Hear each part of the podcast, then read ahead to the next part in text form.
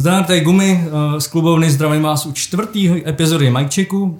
Trošku to trvalo, ale myslím si, že tentokrát to bude stát za to, protože tady máme hosty, který se osobně dlouho čekal. Dlouho jsem chtěl, aby se to domluvilo a podařilo se to, takže tady vítám moje tři vzácní hosty. Jako prvního Bena Kristovala, eh, podle Spotify, co jsem koukal momentálně druhého nejposlouchanějšího eh, Čecha na Spotify, eh, letošní zástupce na Eurovizi, mimo jiné taky mistra Evropy Jiu-Jitsu v roce 2017 a samozřejmě jedno z nejsledovanějších lidí na sociálních sítích. Oh, Pak tady vítám...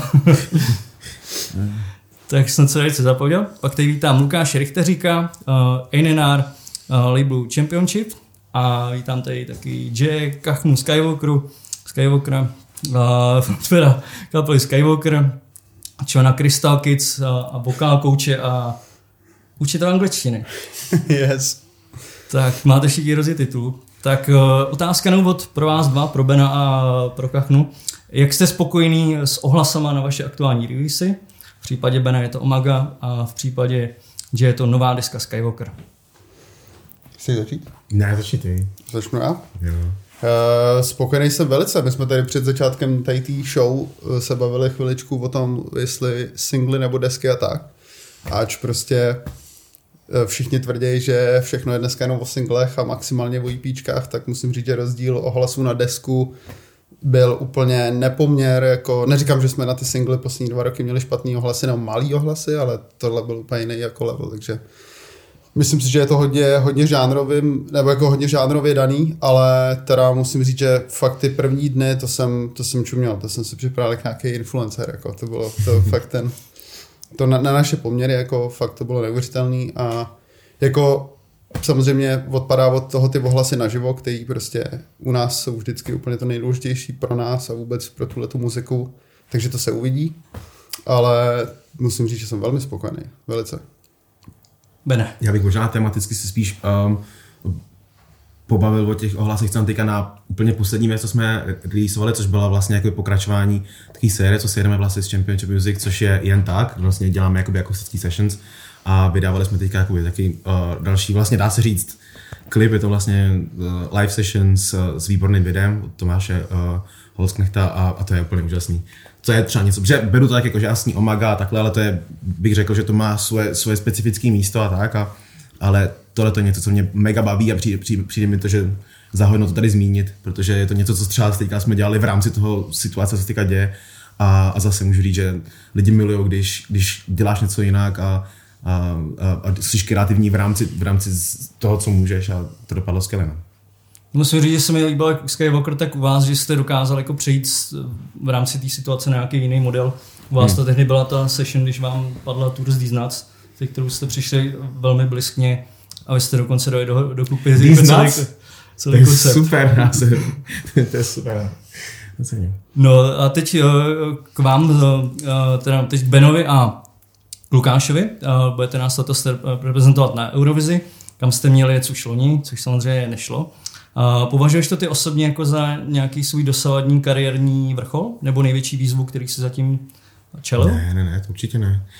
Uh, ne, je to, je to nějaká příležitost, přijde, přijde mi to, že no, snažím se vždycky v rámci, v rámci toho svého života, potom jsem si uvědomil, že tady teda nebudu nakonec na, na vždycky, že nejsem nesmrtelný, tak mi to připadalo jako, nějakou dobu si, jako, když nějak vyrůstáš, tak máš pořád pocit, že se ti to jako netýká, tak a pak se to kolem tebe děje, ti to jako dojde. A pak přišlo mi, že tohle je moc, moc pěkná příležitost, jak se ukázat zase úplně jiným lidem a zkusit si něco, co si normálně standardně nevyzkoušíš. Není to úplně moje uh, krevní skupina, když to takhle řeknu. Baví mě teďka třeba malinko už jakoby i jiný styl, baví mě být víc, víc hudební, baví mě věci dělat s kapelou, nebaví mě věci dělat jako tak, že to máš kanál playback nebo tak, ale beru to tak, že to je obrovská příležitost, úplně jako nový směr a uh, úplně jako jiný, jiný band, který ho vlastně jakoby připravíš na něco takového. Takže já mám rád výzvy, mám rád, mám rád něco jiného, mám rád změny v životě a tohle to byla jedna z nich. Zpátky, když jsem tě začal registrovat uh, pod tý Superstar, tak si vydal vlastně první desku anglicky, myslím, že to bylo ještě pod Warner ne. Music nebo v nějaký, ne, nějaký ne, kooperaci. Ne, to tak nějak sám vydal, což je to první. A jako pak si přišel samozřejmě na tu češtinu. Je to, jaký to je, tak se vracet do toho, do té angličtiny a jaký máte vlastně jako label třeba jako záměr na nějaký, jako, nějakou ko- kooperaci třeba v rámci jako kontinentálního působení. No ale v té otázce, jaký to je vracet se s tím jazykem, to ať řekne ještě Ben a já hmm. pak rád doplním. Hmm. Vracet se. Spíš to bylo o tom, já jsem, vyšel jsem teda z pěvecké soutěže, vůbec jsem nevěděl, co je muzika, co jsem já, jak to, začal jsem hledat nějakého kouče, co mě něco naučí, abych ovládal bránici a, a něco, něco ze sebe vydal a tak. A ta angličtina byla taková. A ta angličtina byla přirozeně jednodušší, je to fonetičtější jazyk, je mnohem jednodušší v tom psáci, teda myslím, můžu říct, aspoň pro sebe z vlastní zkušenosti, tam se rýmuje každý pátý slovo. A uh, no, takže v rámci tohle toho začal, jsem začal jakoby něco, něco vydávat, ale samozřejmě uh, postupem času člověk zjistí, umělec zjistí, že každá specifikace, každá věc, kterou máš jakoby navíc oproti třeba s jiným, jiným umělcům, je, je to, co tě tvoří jakoby unikátním. Znamená, že jestli máš češtinu, kterou umí mluvit 15 milionů lidí na světě a nikdo jiný, tak je to, tak je to tvůj specifický kód a, a proč ho nevyužít. Takže jsem se začal učit psát té češtině a tak, ale samozřejmě ta angličtina mě bavila furt a, a když už jednou začneš psát, psát songy, tak a potom se vrátíš k něčemu, co, co vlastně je, co, se, co do tools, který má tvořit vlastně jednodušší, tak je to spíš hrozně příjemná, příjemná změna. A já jsem tu angličtinu, psaní angličtině jsem dělal po, poprě k tomu vlastně po celou dobu. Takže jsem, i přesto, že jsem psal hodně věcí vlastně v češtině, tak jsem jednou za rok vždycky vydával něco různě. Ne nutně u sebe, ale že v rámci featu jsem se o tu angličtinu otíral. Lukáši? Mm-hmm. No, eh, jestli ta otázka byla postavená na tom, jako, jaký jsou v tom případně nějaké příležitosti, nebo jak to jakoby vnímáme my jako instituce, nebo jako někdo, kdo se o ty umělce stará, tak eh, my jsme tady předtím se bavili ještě před tím rozhovorem o nějakých eh, přístupech k různým jiným věcem a já to beru dost podobně. Mně přijde strašně důležitý do té soutěže nejít s tím, že tak jo, tak tady nás teď máte a jdeme, jdeme tam vyhrávat a tak, ale já to beru prostě jako perfektní příležitost vlastně se potkat se spoustou lidma, eh, vytvořit si spoustu jako různých kontaktů, vztahů a o tom jakoby pro mě Eurovize je prostě je to obrovská platforma a vlastně už teď pracujeme prostě případně na nějakém networkingu do nějakých zemí, které nám přijdou třeba zajímavý ve vztahu k tomu, co Ben dělá, nebo co nám přijde zajímavý, nebo jaký lidi v těch daných zemích jsou. Island má třeba absolutně božího reprezentanta, který je prostě úplně ujetý týpek.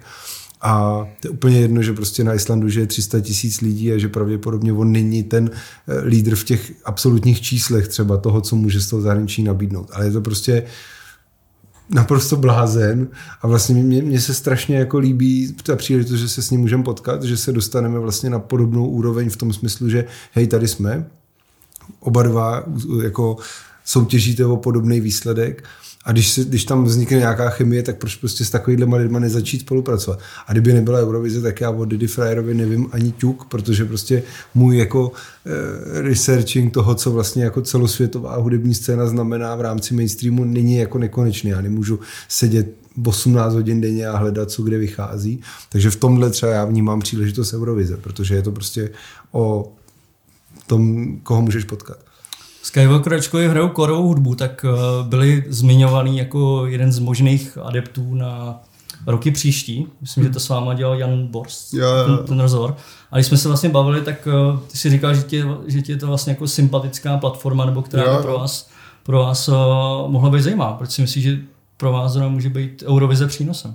No já z toho mám nějaký takový dojem, že to, že to v podstatě může fungovat pro jakýkoliv typ hudebníků, jako, a to se mi na tom fakt hrozně líbí když jsme se s tím Honzou o tom bavili, tak prostě já jsem z toho měl takový dojem, že to je, že to je možná jediná, nebo jako víš co, moje znalosti eh, těch jako nějakých kontestů nejsou moc, moc, moc široký, ale prostě měl jsem z toho takový dojem, že to není úplně taková ta snaha jakoby jako multiplikovat nějaký stars a spíš právě jako zkusit, co ty evropské země jsou schopné nabídnout, co je zajímavý prostě. A já pak prostě jsem si projížděl různý úplně náhodný interprety, který se tam zúčastňovali, to viděl jsem třeba z Maďarska fakt jako nějaký metalový kapely. Jo, to bylo 2018. A říkal jsem, ty vole, hmm. to je šílený, ne? Ty týpci tam jako, to jako, tam oni tam jako řvou a to video má třeba miliony views, což je jako úplně, jako vím, že teď to říká úplně na vidláka, ale to je úplně nepředstavitelná věc, jako jo, tady furt, že by se jako třeba řval jako v rádiu.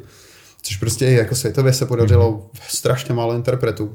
A nějak mi to tím je celý takový sympatický, je mi úplně jasný, že jako v Čechách to asi prostě hodně lidí bude házet do stejného pytle úplně s každou jako volovinou a jako nepochybně se setkáš ne s tím, že ti lidi budou předhazovat, bude tady soutěž tohle, soutěž Jo, tohle, ale, prostě, tady lidi v tom, tom. To ale nemůžeš právě, přesně- no právě, jdeš jakoby, já nevím, no. mně to, mně to přijde, že to je platforma, která jako se zajímá o tu muziku a takovou tu celou, ty já nechci používat strašně anglicismu, ale ten package, ten balík, který ty, ty lidi sebou prostě přinášejí, ne? Jako ty umělci, kteří jsou jak kreativní, jak se předvádějí. A jako mám z toho, mám z toho sympatický pocit, takže jako uvidíme, s klukama jsem se o tom bavil třeba dvakrát zatím, ale já osobně tomu nejsem nějak jako nenakloněný, protože mi to není ničím nesympatický. Jako. To bylo hrozně právě to, tak jako, nejsem tomu nenakloněný, No. není mi to ničím nesympatický, to bylo hrozně jako dobře položená. Já tak, volím takový ty jo, jo, to, to se líbí to, tak, třeba, to- že se vnímání Eurovize jako změnilo za poslední ty dva, tři roky, kdy Hmm. se to začalo jako omlazovat. Kdy jednou tam jel Mikolas Josef, který byl na sedmém místě, pak tam byl Lik Malavy, který byl, myslím, taky sedmý nebo osmý. A do jaký míry si myslíte, že naopak třeba tomu vnímání Eurovize škodí uh, uh, ta předchozí účast? On tam byl nějaký rozestup, ale jako jeli, jeli tam vlastně kabáti, uh, Teresa Kindlová, Noit Barta, více či méně jakoby trošku obskurní interpreti. Hmm. A jak si myslíte, že jako se teď daří vlastně tu soutěž, když to takhle řeknu blbě, jako legitimizovat třeba pro kapely nebo uh, lidi, jako, který vlastně nejsou třeba úplně mainstreamem políbený, nebo který tu soutěž začínají třeba až teďka brát jako relevantně. No, já si myslím, že to je vždycky spíš jako subjektivně o, o, o, o tý, přesně jako o té kapele, o tom, jak to, přesně tak, jak říká, jak to pojme ten, ten, ten člověk nebo ten interpret. Vždycky na všechno můžeš koukat přes prsty, anebo ne, je to, je to spíš o tom, jak to, má, jak to mají nastavený ty lidi, ten interpreti, jestli si dohledají ty věci, jestli si přesně zjistíš, jakože že je hrozně jednoduchý dneska mít na něco názor, těch informací je dost, těch lidí, co můžou jakoby něco jakoby pošpinit nebo hodit jako do, jako do žita, je, je trilion, takže to je o tom. Sám si, sám se podívat na to, podívat se na ty výstupy z toho, o, ohodnotit to racionálně a říct si úplně, no, hm, nechat všechno jako ostatní plavat, může mi to pomoct dát, dát o tom, co dělám já, víc vědět, což primárně to, co chceš, jsi, jsi muzikant, tak pokud nejsi jako nějaký úplně jako ultra to, tak standardně jako chceš tu svoji věc jako dostat k více lidem, chceš jim jakoby udělat radost, chceš je jakoby pobavit nebo takhle. A teďka úplně racionálně, jak to uděláš? Máš jako různé možnosti, ale ty možnosti se stenčují. I v rámci, i v rámci toho dnešního světa ty možnosti jsou tenčí. S každým, s každým dalším uh, uh, rozšířením se Spotify a těle těch věcí, tak vlastně ubírá těm umělcům možnost prostě být unikátní a takhle. Tý muziky, tý, tý muziky je násobně každý rok, si to doufám říct. Je to, čím, čím je to lehčí dělat muziku, tím násobně leh, víc muziky jakoby je, znamená, tím těžší bude pro umělce se prosadit. Takže si máš někde nějakou platformu, kde tě uvidí 200 milionů lidí a potom ti tam nějaký uh, šmudla, šmudla řekne, "Eh, to, to na, to je úplně na tam chodí jenom tohle, ty- tak se na ně můžeš vysrat a, a můžeš v klidu prostě přijít někam a říct, hele, já jdu tady, dělat to, co mě baví a jdu to dát, jdu tu pustit 200 milionů lidí, tečka. Tam není nic jiného a tak by na to plně lidi měli koukat. Krásně řečeno. Takže To dává smysl fakt- pro mě, to fakt dává smysl. Jako. Teď se dostaneme ke Skywalker. Uh, Já vás vnímám tak, jako, že hrajete 11 let, ale vnímám to trošku na takový pětiletky. OK. Byl se vás poprvé na Žižkovský roce 2011, takže to bude 10 let, slavíme spolu desetiletí. Yes. Uh, já to vnímám tak, jako, že vlastně jste měli takovou pětiletku, kterou jste to tady, dá se říct, jako za mě, já se, to, já se tím stojím, jako dobili doma Ok. a pak jste se začali soustředit víc, víc na to zahraničí. Jo. Uh, jak probíhaly jako ty, ty začátky, kdy vlastně jste začínali Tady jste byli jako za král, když to řeknu, na té korové scéně. Eh, Já si to fakt myslím, takže tady do kamery to říkám. A, a na druhou stranu v tom, v tom zahraničí jste začínali jako úplně na nule. No Eh, jasně, no. Jaký to pro vás jako bylo si to zase budovat jako od znova a nebylo to třeba začátku jako demotivující? A ty vole, přemýšlím, no. Musel bych, si, musel bych si to vybavit. Já si samozřejmě vybavuju první evropský tour, my jsme do toho skočili rovnou asi tří týdenním tour, že jo. Pamatuju se, jak nám lidi na Facebooku tenkrát psali, když jsme nahodili ten plagát, tam byly celá, celá ta Evropa a lidi nám psali, to nikdy nedáte, vole, to nemůžete dát. A já říkám, to teda dáme, ty vole, a zakončovali jsme tu tour, myslím, na Žižkovský noci třeba v jednu ráno. S třema týdnama prostě v krku. A já říkám, vůbec. A dělali jsme úplně největší, jako největší výkon, aby jsme fakt jim ukázali, že to mě vůbec nezajímá, že vy, to, vy si to nemůžete představit prostě. Ale jasný, no, byl to, byl to takový restart, ale prostě je to jiný. Víš co, Československo je prostě ostrov, jako to je prostě, nebo Česko hlavně je země, která funguje úplně jinak, mně přijde. A vlastně to byl všechno takový restart, já nevím, v dobrém i ve špatném, no, že prostě my jsme v té době byli zvyklí jako v rámci těch možností na nějaký standard i nějaký jako honoráře, že jo, aby jsme prostě si tím vydělali nějaký to struny, nebo, no to vlastně ne, to jsme nikdy neplatili z kapely asi. Ale prostě pak přišel zase moment, že si jel zase od znova prostě, víš co. A pak ještě přijde druhý restart, že jedna jako Evropa, západní třeba i, ale druhá věc je pak ještě Británie a to je další restart prostě, jo. A jako kdo ví, jednoho, jednoho dne doufám, se snad podaří jako třeba USA a to bude další restart prostě. Jo. Takže těch, takových těch bodů je tam jako víc, ale určitě máš pravdu, že prvních pět let jsme jeli hlavně to Československo a myslím, že tam byl bod, tak 2014, 15, kdy jsme měli pocit, že jsme jako už fakt docela velký jako králové, protože ta scéna samozřejmě toho metalcoreu nebo hardcoreu je tady úplně mikroskopická. Takže netrvá dlouho a, a, a jakoby celou vysí tak nějak jako, uh, já nevím, jaký je na to slovo, pokryješ prostě. A, a pak najednou zjistíš, že ale to jako vůbec nic neznamená. Jako celkově světově. No. Takže ten přechod byl v některých věcech bolavý, ale zase jako to řeknu jako motivátor, byly to nový výzvy, jako jo, my jsme si šli za tím svým cílem. Takže nás to rozhodně v tu chvíli hrozně bavilo. Pro nás bylo neuvěřitelné, že jsme najednou chodili tyhle po Paříži, víš co. A věděl si, že ten večer ti tam přijde 20 lidí, ale zase si říkal, to já tady chodím po Paříži a není to kvůli tomu, že jsem na dovolený prostě. To je fakt neuvěřitelný. Jako. A v té době jsme byli lehce přes 20 kluka, kluci a byli jsme prostě odvazaný z toho, že jako vůbec se to jako děje, protože ty máš, ty máš v hlavě paralelně takové dvě věci, jo. Ty jednak od třeba svých prostě 12 let prostě víš, že jednoho dne budeš strašná rockstar. A na druhé straně víš, že to vůbec není pravda prostě. Teď se ti to takhle krásně jako tře o sebe, protože jako jezdíš po té Evropě, je to hrozně cool, jsi v té dodávce, jako vidíš ty Alpy, prostě tohle, nemusel si za to platit, protože ti někdo nalé benzín. Ale na druhou stranu jako jako víš, že ta rockstar nejseš, protože včera na té show bylo 15 lidí, dneska bude 30 maximálně, takže je to takový, byla, byla to strašně zajímavá doba, no. A pak jsme se vždycky vrátili ze z domu a třeba ty koncerty byly větší. Mohli jsme pokecat s lidmi o tom, jaký to je prostě ve zbytku Evropy. Byly to, byly to dobrodružný roky, no. Takový zvláštní hrozně, jako. A koukali jste přitom, jako když to řeknu v rámci nějakých jako představ, kam to chcete směřovat, jako hmm. dávali jste si spíš jako dílčí cíle, nebo jste měli nějaký hmm. jako horizont cíle, ne, hele, ně, něčeho, já, já jsem, být jako jasný, za rok v rámci té Evropy? Já jsem v tom byl takový hrozný jako buddhista. Já prostě nevěřím vůbec v dávání si cílů. Já věřím v dávání si směrů prostě. A, a náš směr byl od začátku asi dost stejný. A to byl ten prostě dělat jako tu muziku, kterou chcem dělat a dělat ji jako dobře, protože prostě všichni okolo nás měli 100 tisíc důvodů, proč to vlastně nejde dělat moc dobře a proč to vlastně musíš dělat tak uskromněně a bla, bla, bla. A my jsme byli hodně takový, jako že nekoukat nalevo, nekoukat dopravu a furt jenom psát ty songy a úplně to dotahovat na maximum, čeho jsme v tu chvíli schopní. Ale žádný extra cíl tam nikdy nebyl, prostě, že tam se vždycky na, na jakoby, je to strašně, strašně o lidech, tam se ti prostě namane nějaký další člověk, se kterým se začneš dělat a jo, nějak, nějak se navzájem inspirujete a furt se tam posunujete, ale, ale cíle, jo, jakože třeba do roku 2016 chceme mít za sebou UK tour, to, to ne, to, takhle jsme to asi nikdy moc neviděli, si myslím. Ty jsi vlastně, nebo jako, jako kapela jako taková se začali prezentovat jako uh, kapela evropská a nebyli jste vlastně hmm. nikdy zatížený na Českou republiku.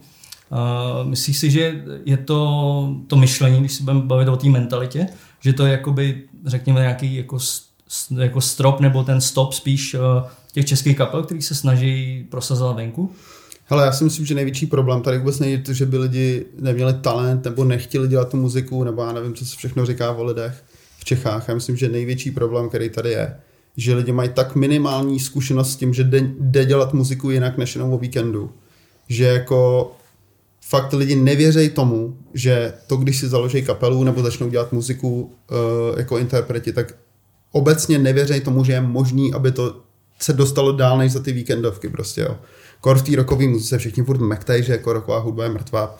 Pak se prostě podíváš na některé současné rokové kapely, jaký šílenosti dělají, prostě vůbec, vůbec to není tak jednostranný, jak se tvrdí. Ale fakt necítím tady z těch kapel, že by jako věřili tomu, že to, co dělají, jako fakt je jako real, jako reálně ta, reálně ta muzika, ta kapela, fakt jako kus prostě světové hudby. Vůbec to z nich necítím, jo došlo mi to úplně naplno, když jsem si před nějakýma dvěma rokama podívat na kámoše z Německa, co tady hráli někde v nějakém nesmyslném klubu, někde v Praze, nevím už někde to bylo, třeba pro fakt 10 lidí. Ale ten koncert hráli jako s tím, že tohle je fakt show, jako víš tohle je fakt show té naší kapely na té evropský tour a je to bomba, protože to jde dělat takhle. A cítil jsi to z těch mladých Němců, že to věří, že to prostě je reálný jako výkon té kapely. A tady je to strašně málo kdy cítím z těch lidí. Je, je, je mi to líto, protože si jako nemyslím, že to není možný, jako je to fakt těžký, ale není to, mo- není to jako nemožný, takže to si myslím, že je reálně ten největší problém, jako nedůvěra v to, že je možný tu muziku jako dělat. Hmm. Neříkám to ve světově, to je úplně jedno, myslím jako jinak, než jenom prostě o víkendu za jednu akci a pak z toho týden prostě odpočívat. Jako. Tohle jsem hned cítil třeba, když jsem jel poprvé na Fight Festu jako Krystalik, tak tam bylo fakt jako No abs- absolutně jako, uh, jako taková suverenita nebo přesvědčenost o tom, že jsou sami jako unikátní a uměli to strašně jako prodat a byla tam stále třeba Terka, která nemá ráda metalcore, dá si to jako, jako říct, jako na, na, na eh, jako explicitně a taky úplně jako dostal, že To je úplně- díky, díky té performance a díky tomu, co z nich vyzařovalo.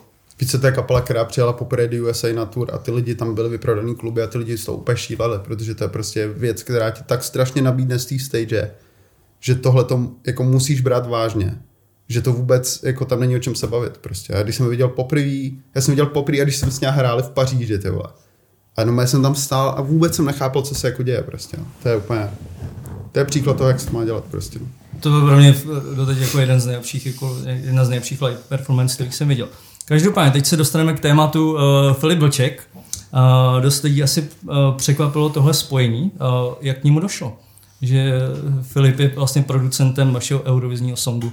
Protože já vás měl, nebo tebe jsem měl vždycky spojený obené s, uh, hlavně s Glowsticks. Mm-hmm. A jako čekal bych vlastně tak nějak, asi jako řekněme pragmaticky, že uh, tu důvěru vložíte v ně a ne ve Filipa, který vlastně ani nevím, jak dlouho znáte. Mm-hmm. Uh, tam, šlo, tam šlo primárně o to, že uh, na, na tu další Eurovizi, samozřejmě na tu, na tu první, když to bylo, tak uh, Glowsticks byly automaticky poputaný a ten song jsme vytvořili rovnou s ním pro, přímo pro tenhle koncept. Uh, Eurovize neproběhla loni, uh, song byl vlastně zakázaný na další rok, že poznáš, že pokud se chceš účastnit znova, musíš s novým songem, což dává smysl, protože nechceš mít dva roky starý song a potom tam něco dělat, nikomu není příjemný. No a na tu další, protože jsem byl uh, vybraný znova v rámci české televize, abych, abych to dělal já a nemusel jsem už uh, absolvovat znova to národní kolo, tak uh, jsme dostali jako podmínku, že musím vlastně předložit tři songy. Znamená, jsem udělal jeden, jeden s, uh, s Glowsticks, Osamou, jeden s uh, Filipem Vlčkem a jeden ještě s Adamem Albrechtem a s uh, Production Lovers, což zase jakoby jeho, jeho tým lidí, s kterými to dělá. A odborná porota, potom vlastně za Českou, kterou si vybrali složenou z, z absolventů už minulých ročníků a s, s, lidí, s lidí, co se hudbě věnují, vybrali potom ten song, co jsme dělali s Vlčkem, s Filipem. A Filipa, jak, jak vlastně jsem se k němu dostal, to bylo vlastně přes Lukáše, který mi vždycky jednou, jak jsme se bavili úplně ještě na začátku, mi jednou za čas vždycky jakoby řekne, hele, na tohle toho člověka, na tohle interpreta, nebo producenta, nebo, nebo cokoliv se prostě podívej a, a dej mi vidět. A, a ne vždycky to jakoby dám na první dobu, protože prostě řešíme ještě spousta jiných věcí nebo tak. A dvakrát mi řekl jako, hele, ten Filip na toho, na toho si podívejte, jako, to, je- to je zajímavý, tak říkám, OK, tak jo. Tak, tak se na to podívám, se něco pustí, říkám jenom, ty jo, to je fakt, to je fakt, to je fakt dobrý. Dej, pojď dát nějakou, pojď dát nějakou session nebo něco. A on byl, tak jo, tak jo. A byl hrozně, že jakože sdílnej a tak a hnedka prostě, jo, jasně a to a došel ke mně domů a během třeba deseti minut už jsme tvořili vlastně song, který jsme nakonec potom uh, dali vlastně v rámci, v rámci té v rámci tý, v rámci tý Eurovize. Co vůbec nečekal, že to půjde takhle rychle, on je mega, mega takový vyčilovaný, otevřený, uh, zapálený pro tu hudbu. Já jsem, jakože miluju, miluju produkci s Osámou, vlastně s Glowsticks nebo tak, ale to prostě blázen. Jako, on, hnedka si vzal s sebou všechno, všechno náčiní a takhle hnedka něco hrál na kytaru, hnedka z toho dělal dupy a takhle. A zase, když jsme měli půlku toho songu, jsme měli hotový, hotovýho na první tý session, takže to sedlo, no. Že reálně to sedlo. Super šikovný. Jsme vlastně Lukáši říkal, že tam byla jako, eh, teda z doslechu, co, si- co si slyšel, že tam byla jako okamžitá chemie vlastně mezi, Jo, jas. mezi Benem a, a Filipem. Jak dlouho si reflektoval uh, Filipovu práci už dřív? Já jsem, já jsem o Filipovi věděl, že existuje, vím, že dělal spoustu zajímavé muziky, třeba pro Aiko, jako vyprodukoval nějaký songy, registroval jsem John Wolfhooker a tam byl ještě jeden takový zajímavý moment, kdy tady už jednou byl jako host taky Libor Červinka z Fine Rádia. Libor Červinka přišel k nám do Výčepu a, a říká, hele, já bych ti chtěl představit tady jednoho člověka, já si myslím, že byste něco mohli společně dělat a zároveň si rovnou myslím, že by jako klidně to mohlo být o tom, že by Ben s tím člověkem mohl něco dělat. A vlastně tak on byl takový první, kdo jako zasel tu myšlenku. Já jsem s Filipem strávil nějaký čas a teď, jak říkal Ben, tak jsem prostě přišel, měl jsem z toho nějaký dojem a to je prostě ten vždycky takový jako těžký, že jo? protože člověk něco prožije s někým a přijde a říká, hej, hej, hej, tohle prostě mm-hmm. musí, tohle bude strašně zajímavý, musíš to nějakým způsobem jako překlenout, ale, ale tak, no, takže stalo se to tímhle způsobem. Já teď jsem je- za to moc rád určitě. Teď je vlastně, teď můžeme asi propálit, první čtvrtý vyjde dokonce společný song uh, mezi John Hooker a Benem. Uh, jak dlouho jste to, to bylo jako, jak dlouho jste to zvažovali, nebo, nebo měl jsi z toho trošku, trošku řekněme jako uh, obavy vystoupit také z té komfortní zóny i do té tvrdší hudby, která se, jak všichni víme, teďka až tolik jako nestreamuje, nebo, nebo ten gap začíná být jakoby spíš negativní než pozitivní. Jo. Uh, já jsem třeba z z toho upřímně nějak extra velký strach neměl. Samozřejmě beru, beru v potaz, že nejsem, nejsem v tomhle tom kovaný a, a, jsou samozřejmě spousta um, nevím, nechci říct parametrů nebo tak, ale má to určitě svoje vlastní postupy a tak, ale já jsem, já jsem poslouchal uh, vlastně tvrdší hudbu, o, dá se říct, od svých desíti let. Já jsem jezdil závodně na snowboardu od svých 11-12 let a tam uh, se dá říct, že těch prvních, prvních pár let, pokud si neposlouchal nějak, nějaký reálně tvrdší, tvrdší song, tak se, na ty song, tak se na ty skoky prostě nerozjedeš. Tam máš před sebou nevím, pětimetrový uh, skokánek, letíš 20 metrů, do, prostě je to blbost, prostě to bys to neměl dělat. Takže jsem si vzal sluchátka, pustil jsem si Hate Breed, nevím, jestli znáte, asi jo, pustil jsem si Hate Breed, uh, uh, I Will Be Heard, a, a prostě se rozjedeš, když 80 km prostě za hodinu na, na skok, to se roztočíš, občas se rozflákáš, občas ne, ale když si pustíš jakoby nějaký hardcore song, tak ti to dává smysl. Takže já jsem na tohle, takže, takže já jsem na to tam vyrůstal, mám, naposlouchám na prostě trilion tvrdý hudby a bavilo mě to vždycky a nějak jsem to jakoby v sobě asi měl. A, a potom vlastně jsem, furt jsme dělali na, nějakém tracku s, s, s Filipem a šel jsem akorát kolem session, co měli vlastně v Wolfhookři vedle hnedka ve vedlejší místnosti a říkají, hele, tady máme něco, pojď si to poslechnout. A já se bez já jsem přišel k ním, zase takhle jsem se tam sednul a oni pak, co, co říkáš, tady máme místo, nebavilo by ti něco to? Já jsem tak jako seděl a za 20 minut jsem, jsem úplně jsem byl ticho, jenom jsem měl takové sluchátka a za 20 minut jsem měl, říkám, hej, něco mám, oni mi půjčili mikrofon, Uh, dali mi ho rovnou tak, jak, jak jsem seděl, takhle, jak jsem takhle, tak jsem seděl u nich v tom studiu, dali mi ho takhle do ruky a to je ten take, který je použitý potom v tom, uh, v tom, v tom featu, který bude vycházet toho prvního čtvrtý. Že to dopadlo úplně, já, já, bych, já jsem moc zvědavý, jak jsme na to řekli, ale myslím si, že na to, že to člověk jako nedělá takhle, tak že se to docela podchytili. Mě to prostě baví, já mám rád všechny styly, nesnáším eh, jakýkoliv škatulky a baví mě to bořit tohleto, takže přirozeně to tak nějak vyšlo. Já jsem vlastně poprvé zaregistroval ještě dávno před Superstar, a to bylo v pořadu Pomeranč, Mhm, jo. který, který se orientoval na tvrdou hudbu a ty jsi tam vlastně dělal ještě jako rozhovor jako vítěz eh, českého poháru ve snowboardu. No, bylo asi, že tam právě byly ty, ty jako různý klipy typu, typu Hate Breed. Uh, Lukáši, ty jsi mi vlastně říkal, že ten song, uh, který v tuhle dobu jsme ještě neslyšeli, uh, má být jako tvrdší dokonce. Jakože vlastně uh, Hooker nemusí nic ubírat ze své přirozenosti a To, to, o tom jsem téměř přesvědčený. Jako já jsem od kluků slyšel x různých demáčů toho, co chystají do budoucna a mají prostě songy, který fakt z něj jako popovějš a tak. A ve chvíli, kdy proběhlo tohle, což prostě vzniklo absolutně spontánně, tak já jsem samozřejmě běhal kolem studia a říkám, tak mi to pojďte pustit, mě to se strašně jako zajímá, protože ty jo. A, a vlastně, když jsem to slyšel, tak jsem byl strašně mile překvapený, jak moc jako tam se, se jako potkali ty dva světy, že to nebylo o nějakém hledání kompromisu, nebo že by oni řekli, hele, tak my to máme jako popovější song, bere, nechceš s náma něco udělat. Podle mě to je prostě standardně song, tak jak jsou lidi zvyklí od nich. A vlastně se stalo, že, že tak, jak říkal Ben, tak se prostě do toho nějakým způsobem povedlo dostat úplně přirozeně vlastně dva umělce dohromady do jednoho songu, aniž by někdo nějak extra ustupoval. Uh, Ten song vlastně, uh, jak jsi mi říkal, vzniká za uh, podpory komerčního partnera U2.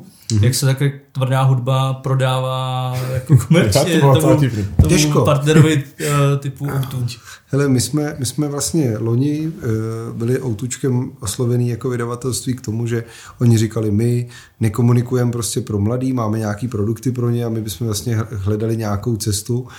Oslovil mě k tomu kamarád Tomáš Hojer, který vlastně je muzikant, mýval uh, vlastně kapelu Alaverdy, prostě dělali jako spoustu strašně zajímavých věcí, pohybuje se v různý gotický scéně, vozil do, do Prahy, do Čech jako spoustu kapel a říká, pojďte něco dělat s muzikou. A my jsme vymysleli takový jakoby princip toho, že vlastně jsme říkali, tenhle ten váš jakoby produkt nebo tahle vaše značka, aby mohla podporovat českou hudební scénu. Udělali jsme v létě nějaký EDM-kový song, jako čistě taneční, jako popovej. A říkal, když jsme se bavili o tom, co budeme dělat ten další půl rok, tak jsem říkal, tak pojďte udělat, prostě podpořte jakoby tohle. A teď nejdřív to bylo jako, aha, no, jako, že jsem se asi zbláznil, pak se pár těch lidí vlastně proto nadchlo, ale začali vlastně mít dojem, že tyjo, když jsme se proto nadchli my, tak to možná ty, my jsme jako, jako starý, je, fakt to jako funguje mezi mladými, tahle muzika. A bylo to jako fakt třeba 14 denní vyjednávání, posílání různých argumentů, ukázek, znova jmenovaný tady Libor Červinka z Fine Radio. Já už jsem nevěděl, jak jakoby získat ten příslip, že to bude tenhle song, tak říkám Libore, tak teď mi pomož s argumentama, pošli mi prostě něco a vlastně jsme jako vzali i třeba v rámci nějakých jejich jakoby eh, dosahů, ať už online Fine Fresh nebo jejich běžného rádia a říkali jsme, podívejte se, kolik v tom dneska začíná znova být jako rokově znějící hudby. Jasně, nebavme se o identickém soundu, co mají Wolfhookři třeba, ale bavme se o tom, že prostě to může bavit mladí lidi. Jako. A fakt jsme tak jako to skládali, skládali, skládali, až jeden den oni zavolali a říkali, tak dobrý. A ten, ten finální, to rezime je takový, že vlastně minulý týden proběhla nějaká prezentace jakoby celý té kampaně, který to bude součástí a vlastně lidi, kteří s tím přišli na autu úplně poprvé jako do kontaktu s tím songem, tak vlastně řekli, hej, to je super, že máme takovýhle fresh sound, takže vlastně se nebojíme prezentovat jako my jako korporát svoje produkty a svoje věci ve spojení s jakoby takovouhle fresh hudební scénou, což si myslím, že je super. Uh, jak jsem říkal, nebo jak budu říkat na Patreonu, mě to bylo vždycky sympatický, že si vystupoval z komfortní zóny a v podstatě jako okolo toho, té éry jako Made in Czechoslovakia, tak byl vlastně jako první, uh, kdo začal dělat featy jako s repovýma interpretama. Hmm. Uh, a jako vlastně moc nechápu, proč uh, to jako nemají podobně jako mainstreamoví interpreti, protože vlastně připadá jako, že ty tím jako nic nestratíš, spíš jako můžeš získat, ne? Jako nový, nový publika, nebo, nebo jak jsem to nahlížel v době, kdy ty si začal dělat poměrně neortodoxní kroky. Mm-hmm.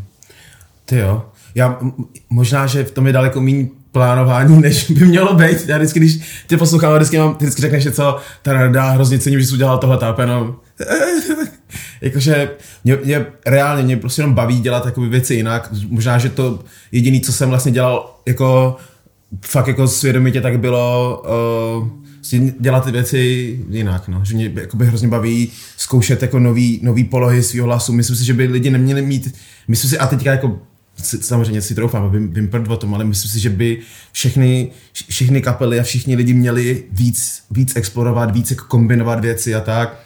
Uh, věřím, věřím, že v tom jakoby je ta, to bohatství té hudby v tom, že se konstantně s něčím mixuješ, furt přibíráš něco nového. Mě by, mě by hrozně zajímalo, jak, jak by fungoval jako prostě hardcore s, s folkem. Mě by zajímalo, víš, jako, že takovýhle jako úlety, ale jako, že prostě mě, mě to hrozně baví, takže já jsem nikdy neměl jako žádný velký plán, jenom prostě jsem chtěl pracovat s kýmkoliv, kdo, kdo chce pracovat taky a kdo ty věci dělá dobře. A bylo mi úplně jedno, co to je za styly a teďka mi to je jedno. A těším se na dalších 50 stylů, který vyzkouším a těším se na dalších 100 expertů, který mi řekne, že to dělám špatně a že tady to vůbec není ono, že bych vůbec měl dělat tohleto a proč se seru do tohleto, proč se seru do hardcore, proč se seru do tady toho, proč se seru to je jedno, já prostě jenom tvořím a baví mě to, občas to někoho chytne, takže není, není zatím žádný větší plán, ale evidentně to funguje, něco na tom asi funguje.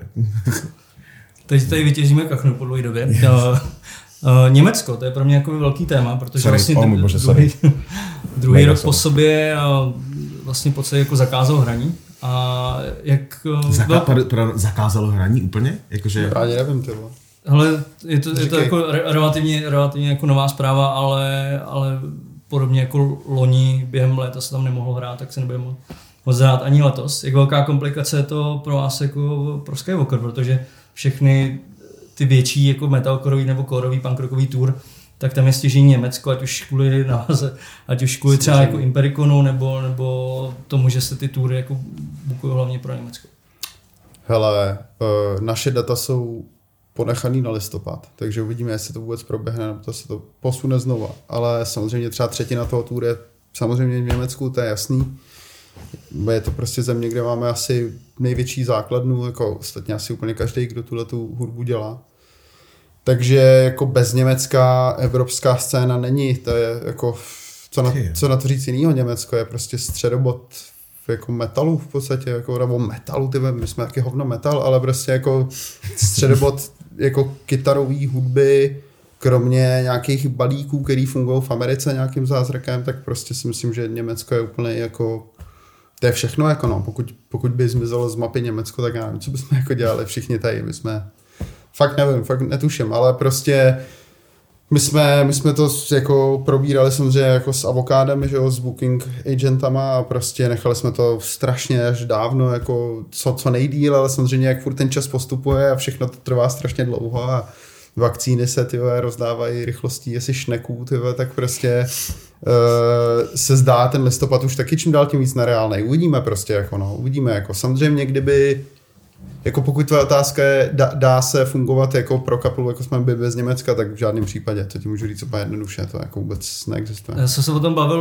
loni s Matým z Gutalax, který mm-hmm. vlastně přešli mm-hmm. vlastně v podstatě jako nikdy moc nehráli v Čechách mm-hmm. a museli, museli přejít na režim toho, že hráli hlavně v Čechách. Okay. Pro ně jako velmi nezvykle. Uh, máte to i vy takhle jako naplánovaný, že se teď budete víc orientovat na český hraní, protože ne. vím, že si vyšetříte. Ne, jako to je jednoduchá odpověď. A není to že kvůli žádný zanevřenosti, ale kvůli tomu, že prostě uh, asi nejsme v pozici, aby jsme hráli takový ty, takový ty koncerty, co jsme hráli dřív, jako že bychom jeli do jako nějakého pěti městečka. Zase to není žádná antipatie vůči pěti městečkům, ale že prostě pro nás fakticky je relevantní zahrát Prahu, Brno a lidi, kteří to baví, tak si tam prostě dorazejí, že jo, Praha je fakt ve středu Čech a prostě Brno není vůbec asi ve středu Moravy, ale je to prostě, řeknu to, je to moravská Praha. A prostě to jako pro nás asi stačí. Já prostě moc nevím, co bychom jako jinak, jinak tady jako dělali a prostě jak jsi to říkal předtím, že, že vždycky jsme byli evropská kapela, tak to jako je. Samozřejmě, že náš domov je Praha, to je jasný. Ale furt jako, když máme turné, tak jsou to prostě dvě zastávky na tý tour. A ta země je malá, lidí je tady málo, takže je to v pohodě takhle prostě. Takže jako víš co, jako samozřejmě určitě budeme chtít hrát na nějakých festivalech a tak, ale že bychom místo toho udělali třeba tyjo, 20 koncertů v Čechách, to by prostě nemělo smysl, jako ty, jako to by asi u nás prostě moc dobře nefungovalo a myslím, že je spousta jiných kapel, který tohle to můžou využít a my jako, my jako jsme v klidu a počkáme a pojedeme zase nějaký turné. Jako, jako, jako evropská kapela už máte evropskou cenu, logicky, ale jak, těž, eh, jak je těžké, jakoby, eh, nebo setkali jste se jakoby s eh, nějakým, řekněme, nepochopením toho, že máte mm, jako vyšší cenu Protože Jasně, če, češ, čeští jako promotéři, že vidí českou kapelu, jako že by měla hrát jako. Jasně, samozřejmě, ale prostě to je, říkal jsem to vlastně asi v nějaký minulý otázce tady, že prostě to není, to zase to není prostě, my jsme to jednou řekli v nějakém rozhovoru blbě a od té doby to lidi na nás furt házejí, ale prostě jako to, jak my to vnímáme, je to, že prostě lidi nemají tu zkušenost, jo, a když máš tu zkušenost, tak jak můžeš pro boha mít to pochopení, to prostě nejde, jo, když, když třeba český promotér Eh, dělá za rok třeba 50 českých kapel a všechno to jsou kapely, které tam prostě přijedou na otočku jako za benzín a pak jediný kapely, které tam jedou reálně na tour a stojí víc, protože mají jiný úplně náklady, tak uh, jsou vždycky zahraniční. Tak se jim těžko vysvětluje, že ano, my mluvíme česky, ano, my jsme z Prahy, ale my tady jezdíme v rámci evropských tour, my jsme jako evropská kapela na turné, jako by my jsme se nepřijeli jako z Prahy, my jsme se přijeli ty z Dortmundu, chápeš, jako sorry prostě, jako... Je super tohle, mě, sorry, že to skáču, ale ten mindset a myslím si, že je super důležité, aby umělci obecně nějaká kapely zvlášť měli jakoby svoji cenu, hrozně tohle to cením, jenom jsem chtěl... Jako jo, prostě, prostě, ale my prostě to naštěstí můžeme řešit relativně uh, diplomaticky tím, že prostě řekneme, napiš e-mail tady našemu booking agentovi, dělej to prosím v angličtině. A, a jakoby trošku, trošku se z toho já můžu vylhat, jako a nemusím to řešit osobně, protože já nechci být úplně ten člověk, který potom musí řešit keše s někým, protože mám mnohem radši být s těma lidma jako přátelský, dát se s něma pivo. Ale, ale je to tak, no, je to těžký, prostě těch kapel moc asi není, jako zatím, no, jako zmiňoval si Butalex, to je naprostý unikát, fakt jako bizarní a fantastická jako věc, ale, ale je nás hrozně málo, co, co jako, teď je teda vtipný, to už během druhého covidového roku, roku říkat, my jsme ty kapely, co jezdíme, že nikdo nejezdí, ale prostě kapely, které jsou jako tůr, jakože túrující hudebník je něco jiného než hudebník. To jsou dva jiný světy prostě a zatím to moc lidi tady nechápou, ale myslím si, že to nechápou prostě kvůli naprostému nedostatku zkušenosti. To je celý jako. No a do jaký míry vás eh, ovlivňuje Brexit a případný... Uh, to budou srandy, no, hele. Uh, první věc, na kterou, u který jsme se toho všimli, je prodej merče. Takže v současné chvíli třeba s předprodejem té desky naší, jestli jsem to pochopil správně, tak pro Brity bylo jednodušší to objednávat z USA, než prostě tady odsaď, jo. Protože prostě UK má nějaký jako bilaterální dohody prostě s, s Amerikou, ale, ale s EU tam je úplný totální chaos. Takže uh, možná to vypadá tak, že my budeme muset nějakým způsobem se registrovat jako firmu tam, nebo na někoho, nebo s pár třeba kapelama, o tam teď dát dohromady nějaký jakoby business, skrz který bychom distribuovali po Británii, kde samozřejmě jako ten odbyt pro nás je minimální, ale nějaký prostě je. Protože ty časy toho, kdy si prostě tady naložil tam to máš něco v Liberci a šup to poslal jako tamhle do Birminghamu, jsou, jsou prostě pryč. A jako jak dlouho bude trvat, než se to znormalizuje, jak je do toho tenhle ta, vlastně ta pandemie ve všem je jako dvakrát větší bordel, to si myslím, že bude problém. A druhá věc, asi pro, pro tebe relevantnější je túrování a to je velký otazník. Jako já vím z té britské strany, že pro Brity to pravděpodobně bude neskutečně složitý. A drahý, že jo? Hlavně. A drahý strašně. Vydaním a všemu. Jo, jo, prostě to jo, a vypadá to na nějaký víza, vypadá to na příšerný jako nesmysly. Tak bude to taky to pracovní povolení, jak jsi měl říct. Asi jo, no, asi jo, no. A pro nás jako já nevím, můj takový první tip byl, že prostě před každou tour, kdy budeš chtít vědět do Británie, dáš prostě na stůl nějakých tisíc liber nebo nějaký podobný jako nesmysl, aby se tam vůbec dostal. Uvidíme, uvidíme, jak to bude fungovat. Prostě nikdo zatím neměl často otestovat. Hmm. Takže prostě uvidíme. Jako, obám si, že tak jednoduchý a v takový té šedé zóně, jako je to se Švýcarskem, to asi nebude teďka. Ale prostě uvidíme. No, samozřejmě některý lidi říkají, no to je konec, prostě už se do Británie jezdit nebude. To si myslím, že není úplně pravda, ale jako undergroundoví umělci si vždycky najdou nějakou cestu, ale tyjo, rozhodně to nikomu jako nepomohlo tohleto. No zatím, zatím se to prostě. údajně moc neprojevuje, ale jako velmi brzo asi začne. Ale zatím prostě nebyly hmm. tours. No, no, Já doufám, že se to prostě nakonec vůbec nebude tak hrotit, jak to vypadá. To je jako ideální scéna. Když jsme ještě u toho Brexitu, ty jsi nějakou dobu uh, žil v Británii. Překvapilo mm-hmm. tě to, že to dospělo až do tady toho šíleného výsledku? Ale já jsem tam žil v, tý, v tom zvláštním uh, v tom zvláštním mezičasí uh, po, po odhlasování Brexitu před Brexitem. Takže to bylo samozřejmě úplně normální unie. Ale i jako Británie vždycky byla jiná. Prostě já mám takový dojem, že když nasednu v Praze prostě do auta, tak jako v Berlíně jsem furt doma, v Paříži jsem furt doma, uh, jo, všude, prostě ve Stockholmu jsem si připravil stejně tohle, ale jakmile přejedeš prostě tu, tu vodu, tak jsi fakt v jiném světě, jako to UK je taková Evropská Amerika, nebo je to takový zvláštní mezibot a vždycky to bylo prostě jiný, takže na jednu stranu se tomu vlastně nedivím, protože jsou, jsou to fakt jako šílenci, ale ale jak jsem to vnímal, nějak jsem to nevnímal, párkrát jsem měl docela zajímavý rozhovor prostě s lidma, kteří byli jakoby brexitáci, starší třeba lidi, jsem tam teda já jsem žil na severu, takže tam hodně lidí si s tebou povídají jen tak na ulici. A já vlastně s chodou okolností, jelikož nemám jakoby východní akcent vůbec, když mluvím anglicky, tak oni vůbec netušili, že jsem vlastně Evropan. A když jsme se pak zakecali, oni začali mluvit o Brexitu a já jim jako na to řekl, OK, já jsem třeba z východní Evropy, tak mi najednou, a No to jako není vůbec, že byste nám nějak vadili, jo, ale a, nevím, u některých lidí si myslím, že funguje jaký to dvojitý myšlení, že jako to víš, že ty jako východní Evropan mi nevadíš, ale východní Evropani, jo, je to prostě, když to znáš tady odsaď, Češi taky takhle uvažují jako dvojitě, ten zvláštní double think prostě s tím osobní zkušenost versus nějaký absurdní světonázor. Já nevím, ale můj brácha tam žije teďka v Birminghamu, prostě už jakoby po Brexitu všechno tohle a jako nic se asi jako neděje, uvidíme. A jenom taková ještě podotázka. V době, kdy jsi žil v Británii, hmm. jak, na, jak jste jako na tom pracovali jako kapela? Jak, jakým Jaký systém jste si najeli, když jste jako fyzicky systém nebyl? jsme si najeli takový, že jsme provařili úplně všechny kapelní fondy za letenky. No. To, to byl systém, který jsme se najeli. My jsme si v té době díky tomu mohli začat, začít říkat o víc za koncert, protože fakticky, když jsme jeli hrát tam, já nevím, do Budějic, tak vlastně rovnou, ještě Tomáš to tehdy řešil, tak vždycky napsal OK, tohle, tohle benzín plus tady jako letenka prostě z Liverpoolu, jako, takže sorry.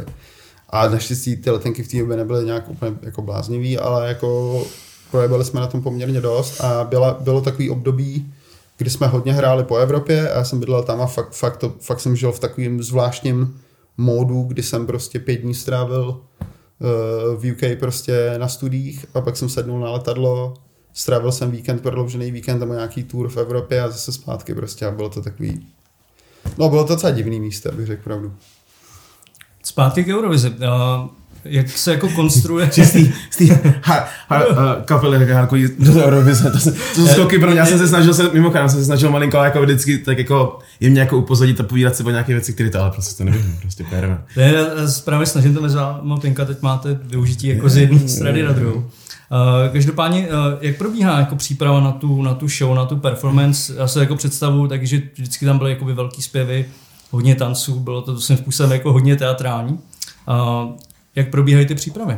Nebo co to, vši, co to respektive všechno obnáší? To Jo, tak, no, tak to rozdělím asi do, nějak, asi do, do dvou nějakých fází, já hmm. jenom za sebe, jakožto interpret, tak tu už tak nějak si, se v hlavě se ti tak jako nějak tvoří ta show, co tam bude a takhle měl bys mít už aspoň v tuhle tu chvíli uh, nějaký ponětí a tak. Uh, během toho, co se povídáme, teďka už vlastně pomalinku koukám na hodinky a takhle, protože zase uh, je, nějaká, je nějaký trénink, co mám s tanečníkama, zároveň aj musím já trochu vědět, co tam, co tam budu dělat a tak, takže si tvořím uh, po, po této ose uh, show, do toho máme uh, designera, který dělá nějaké oblečení, do toho máme uh, lidi, co se věnují stage, co se věnují obsahu na těch letkách a takhle, o tom možná mě asi řekni něco ty, jestli. No je to jako obecně je to relativně složitý proces, protože třeba pro nás bylo hodně zajímavý takový jako prozření, že vlastně příprava té show eh, je, je celá podřízená tomu, co půjde do té obrazovky. Že vlastně ty, ty standardně, když děláš nějakou show, tak prostě máš stage, na ní nějak rozestavíš muzikanty, vymyslíš prostě koncert a tak, což my jsme jako jezdili s Berem relativně dost a najednou vlastně zpátky seš u toho, že máš udělat něco, co, jak ty jsi říkal, jsou tam nějaký jako performance na stage, který vlastně třeba nejsou úplně to, co běžně děláš na majálesech a na všem a ještě ke všemu to, co ti, nebo spousta těch věcí, které ti přijdou, že jsou jako cool a že by dávaly smysl, tak ti jako, jako staging director prostě řeknete úplně na hovno, protože to vůbec do té obrazovky se ne, nedostane. Ty máš prostě tři a půl minuty, tři. tři, máš tři minuty 200 milionů u televi, lidí u televize a ty potřebuješ ty lidi zaujmout tím, co se děje na té obrazovce. To znamená, jak je to sestříhaný, jakou to má dynamiku, jak, jak moc to všechno, co tam fyzicky někde je, se povede dostat ale jako do nějakého pocitu a do nějaké exprese jakoby na obraze. Což je strašně jakoby nový, jo? protože ty prostě si říkáš, tak tam uděláme tohle a tady poběží, já nevím, sloni a koně a přiletí helikoptéra a to je úplně na hovno, protože ta kamera to nemá šanci jako pozřít. A vlastně těch, i kdyby tam bylo těch 15 tisíc lidí, tak prostě to, že oni by byli nadšený, je úplně jedno, protože prostě o ty bohužel nejde. Takže třeba z mýho pohledu je, je Eurovize o strašně moc jako nových věcech, jako o nových úhlech pohledu a vlastně o, o hrozně moc paradoxů. My jsme třeba teď minulý týden vyráběli vlastně nějaký jako backup materiál, který prostě musí existovat jako podmíněný, protože kdyby prostě byla zase korona, já nevím co všechno, a ty prostě vyrábíš strašně moc různých jako materiálů, který musíš případně mít k dispozici, Kdyby to nevyšlo. kdyby to nevyšlo. náhodou nevyšlo, kdyby někdo onemocněl a musel odjet domů. A vlastně, jo, jako, a ty musíš dát strašně moc ze sebe, aby, abys vyrobil něco, ale jakmile poslední klapka dopadne, tak ty říkáš, pro boha živýho, hlavně, ať to nemusíme použít. Protože prostě já chci být na té stage, já chci vidět Bena, aby tam prostě měl šanci jakoby soupeřit nebo ukázat se v tom plným, a ne, aby tam prostě jako soupeřil s tím, nebo co tady nebo natočíte soutěžil. někde prostě v nějakém hangáru. A to, a to je ještě tak, jako, že třeba jsem měl, když jsem začínal všechno, tak jsem měl také taky tu představu, že tam máš nějakou tu halu a takhle pro nějakých těch 15 tisíc lidí, tak si říkáš úplně jenom jako, že to bude něco jako autůčko, takže to uděláš jako prostě to jako, že to hlavně si chceš užít a takhle, ale pak přesně během toho procesu zjistíš, že to, ty to reálně děláš pro ty, pro ty lidi v těch obrazovkách a jim, jim jsou skoro, aj, skoro až jako jedno ty lidi, co jsou tam na té hale. Přitom já jsem se těšil na to, jako, že to tam jako hrozně dáš a takhle, pak se seznámíš s tím, uh, s tím procesem a takhle zjistíš, OK, dobrý, tak a tady, tady, tady ta kamera, tady tohle a tak a že ty vlastně, to je, jak jsem se bavil o tom, že to je nějaká zkušenost, že to je nějaká příležitost nebo takhle, je, ale uh, má to svý parametry a všechno vlastně tvoříš tady, do kamery, je to prostě, je to jako content do kamery. Ale je A- to, jako, je to super to- zkušenost. no jako je to dobrý, no, že to jako- člověk prostě se naučí něco extrémně nového. A třeba Marvin Dittman, který dělá vlastně ten staging, tak je prostě profík, který to dělá 11 let vždycky pro několik zemí najednou, připravuje ty věci. A mě to strašně baví s ním trávit ten čas, protože prostě je, je to tak jiný, než já bych si představoval, že vlastně každá, každý ten, tento session s ním je prostě strašně přínosný. Uh, kolik toho kontentu jakoby v rámci třeba toho proma musíte vlastně vyrobit? Což asi se ani nedá spočítat. Jsou tam jako komunikační materiály nebo různý jako self-promo, který se třeba točí zítra. Jsou nějaký backup materiály, je hromada musíš vyrobit videoklip, což je jako fajn, ale prostě musíš udělat i ten klip, musíš vyrobit bambilion různých obsahových věcí, protože se prostě podíváš na tu scénu, kde je, já nevím, za 2 miliony euro prostě techniky a ty, ty, ty si to potřebuješ nějak užít a mít tu možnost to využít pro sebe, takže musíš vyrobit strašně moc věcí, které se dají tam. No. Je, to, je to hodně. My eh, vlastně se budeme bavit ještě o trošku komplikovaném vztahu eh, vás a nejposlouchanějšího českého rádia. Myslíte si, že ta Eurovize je zrovna uh, jakoby cesta, že vám to může pomoct třeba do té rotace? Nebo, nebo jako myslíš teďka do, do Evropy? Do Evropy, ne. ne. vůbec to s tím nic společného. Ale loni se prostě stal největší paradox, jaký je. A ono ty to říkáš tak jako, že komplikovaný. Já, já to fakt vnímám trošku jinak, ale jako OK, je, je pravda, že prostě Benovi třeba věci standardně to rádio jakoby nehraje. Na druhou stranu nutno říct, že to nějak jako fanouškům a lidem, kteří prostě vyprodají tu arénu, nevadí. A e, myslím si, že prostě tyhle ty dvě věci spolu nějak zásadně jako nesouvisejí. Jako, jako... Ani to není ten cíl, jako jestli možná na, zkusím to. Já, jak, jsme, jak jsme říkali, ještě, ještě jako předtím, mě nikdy nešlo o to, aby, aby mě někdo hrál. Upřímně je mi to úplně jedno, nemyslím to v tom špatném slova smyslu, mám radost, když nás jako něco zahraje nebo tak, ale to nikdy nebyl ten point, ani jsem se nikdy nesažil dělat něco tak, aby to by konečně něco zahráli. Spíše to jako hrozně příjemná novinka, když nějaký rádio něco, nedej bože, jako vezme do nějaký rotace, tak je to jako super, ale není to ani jako můj cíl, to znamená, že to, že se tady něco povede, tak neříkám si jenom, tak doufám, že teďka už konečně mě bude hrát jako tohle, tohle, tohle, mi to v tom nejlepším slova smyslu je mi to úplně jedno, ale spíš jako radost jenom, to po nikom nic nechci. Nikdy. Otázka na kachnu. Vy jste poměrně proslulí tím, že jste poměrně dost obětovali nějaký, nějaký jako kvůli tomu budování vás venku jako dovolený a podobně, jako nějaký pracovní, pracovní příležitosti. Je třeba tohle, proč je tohle třeba podle vás to, nebo podle tebe, co vás odlišuje od ostatních českých kapel, co jim třeba jakoby chybí v rámci toho prosazování se venku? Je to právě Ale ten já mám, takový, já mám takový dojem, jako, jestli tak fakt je, je možný, že někomu strašně křivdím a to je milý to, jestli ty dělám, ale, ale prostě fakt my jsme měli bod vysloveně, kdy jsme si řekli, hele kluci, tak prostě Uh, pojďme to začít dělat jako na 100% a to znamená, že prostě nic nebude mít prioritu před, před tím, co děláme a uh, je, je možný, že jsou prostě pak momenty, kdy fakt, fakt víš, že ti to i škodí, jo? že fakt by si měl jako dát chvilku oddech a i nám pak říkali nějaký různý manažery, takovýhle lidi, já nevím, třeba se teď jsou Vánoce kluci, tak fakt to nechte být, serte na to, nekoukejte se vůbec na žádný reakce, nic, jenom prostě buďte kámoši a vůbec to neřešte, takže občas třeba teďka v současné době jsou třeba i večery, kdy to jako neřešíme, ale, ale, ale jako bylo potřeba si to podle mě říct dost přesně. Já myslím, že je docela dobrý jako říkat si ty věci hodně explicitně jako a vědět jako uh, co děláš a proč to děláš, ale hlavně jako jak to budeš dělat a na to jsem prostě dohodnout jako a pak, pak z toho fakt neuhejbat. Takže já mám dojem, že nás to odlišuje, protože nemám takový dojem z lidí úplně okolo nás, ale fakt, uh, jestli někoho křivdím, tak sorry. A teď jako jsou samozřejmě mladší třeba kapely nějaký naše známí, který, který už tenhle ten mindset si myslím dost přijímají za svůj. A, a to je super, já taky si myslím, že to začíná být trošku vidět, jako zase víc, je to undergroundová muzika, takže ne vidět typu, že tamhle vidíš najednou na billboardu, ale prostě jako je, je to znát, že ty kapely najednou za sebou nechávají fakt solidní práce a že ty lidi už na to reagují úplně jinak, že už to nejsou jenom takový ty víkendovky, jenom to jakoby hobby. To, to je největší jako smrt jako umění, když to bereš jako hobby, to prostě nejde. No a jako uh, asi jo, no, asi přijde mi, že to prostě vždycky tak fungovalo. A když jsme ještě u té práce nebo u té nějaké existenční jistoty, kterou musíš mít, hmm. do jaké míry vás jako limituje, že jste vlastně jako minimálně jeden váš člen jako stabilně jako zaměstnaný v rámci třeba jako možností nějakého turování?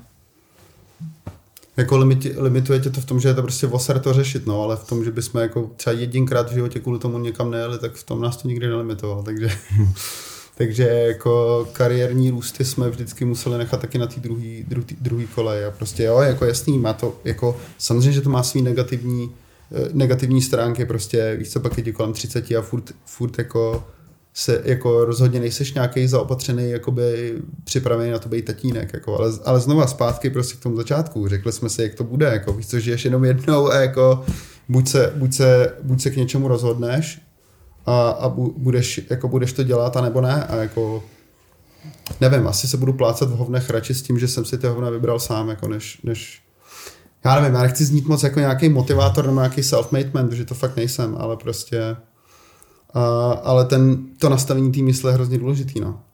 A nebude to jenom hezký, není to jako nic romantického, je to jenom fakt, jako. Uh, Bene, nebo teda, možná teď v tomhle případě spíš Lukáši, jsem si všiml, že u Omaga vlastně uh, to máte na jiném kanálu v rámci Spotify. To byl záměr, nebo, nebo to byla nutnost kvůli Eurovizi, kvůli nějaký distribuci? No, uh, myslíš teďka, Spotify? Nebo... Spotify.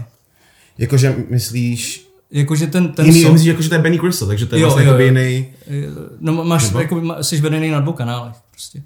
Jo, Jako no, no jasně, že to je jako jiný jméno, že Jo. Jako dvě entity prostě. To je jako jsou- jiný jméno, Jo. to je to jako Benny Crystal. Jo, je to, je to proto a celkově jsem chtěl jakoby ty anglické věci, až třeba budu nějaký další dělat, tak jsem je chtěl dělat pod uh, jiným jménem, to jsem tím, že moje ségra žije v LA a už mám jakoby vyzkoušený, celý, celý můj anglický mluvící svět, kámošů se nebo tak, to mi vždycky říkali prostě Benny a říkali mi, buď mi říkají Benny, nebo mi říkají Kristo. Jinou mi říká Kristoval, protože prostě na to všichni serou.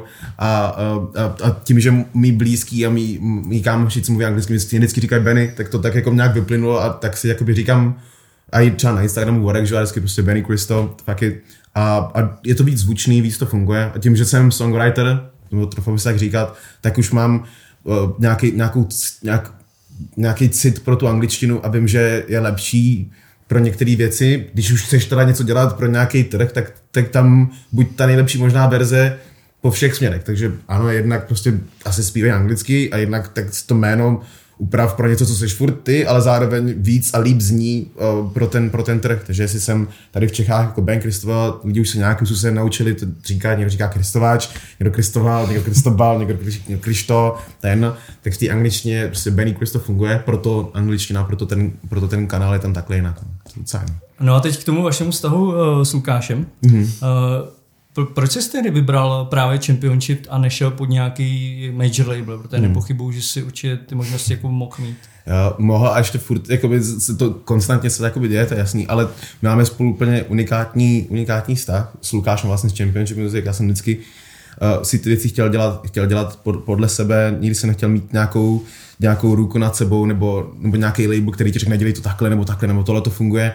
A, a Lukáš v tohle to mi na 100% věří, zároveň je schopný okolo mě vlastně udělat takový takový tým, který je mi 100% nápomocný a Um, a zá, zároveň, takže tohle to běží, funguje to a tak a zároveň věřím, že když něco děláš s lidma delší dobu, tak se navzájem učíte z těch chyb a navzájem prostě jste lepší a lepší. A ten můj, ten můj tým je, je se mnou od samého začátku a to ať už jde, jde o Championship nebo ať už jde o ty Glow Sticks, přestože děláme věci s, s Filipem nebo takhle, tak Filip má svůj kapelu a takhle je to super projekt, to, co děláme a či se ještě uděláme a tak, ale ten, ten můj tým je furt stejný a, ty, těma chybama si jdeme furt, furt společně a, a ty chyby, co se staly a co, co nějakým způsobem to definovali, tak už se nedějou, protože právě už máme ty zkušenosti. A uh, já věřím v to, Vě- věřím, věřím že když jakoby něco funguje, tak proč jakoby vymýšlet znova to stejný, to stejný kolo. A uh, yeah, man, už je to přes 10 Jo, let, co spolu makáme, je to jako cool. Jo, 11 dneska. Jak se to peklo, tady to, tady to spojenectví svýho, svýho pohledu Lukáše? Nebo, jak, To jak jako se úplně na Hele, to spojenectví vzniklo s takovou jako vtipnou Díky Evropě 2 historkou. vlastně, díky Evropě 2 vlastně ještě. Jo, jo. Eh, Kdy vlastně já jsem eh, jako mnohem, mnohem pragmatičtěji se to upeklo, než z toho vznikl takovýhle jako fajn lidský vztah, protože třeba za mě přesně těch 11 let se děje kvůli tomu, že jednak naplňujeme vzájemně nějaký jakoby představy, prostě dějou se krásné věci.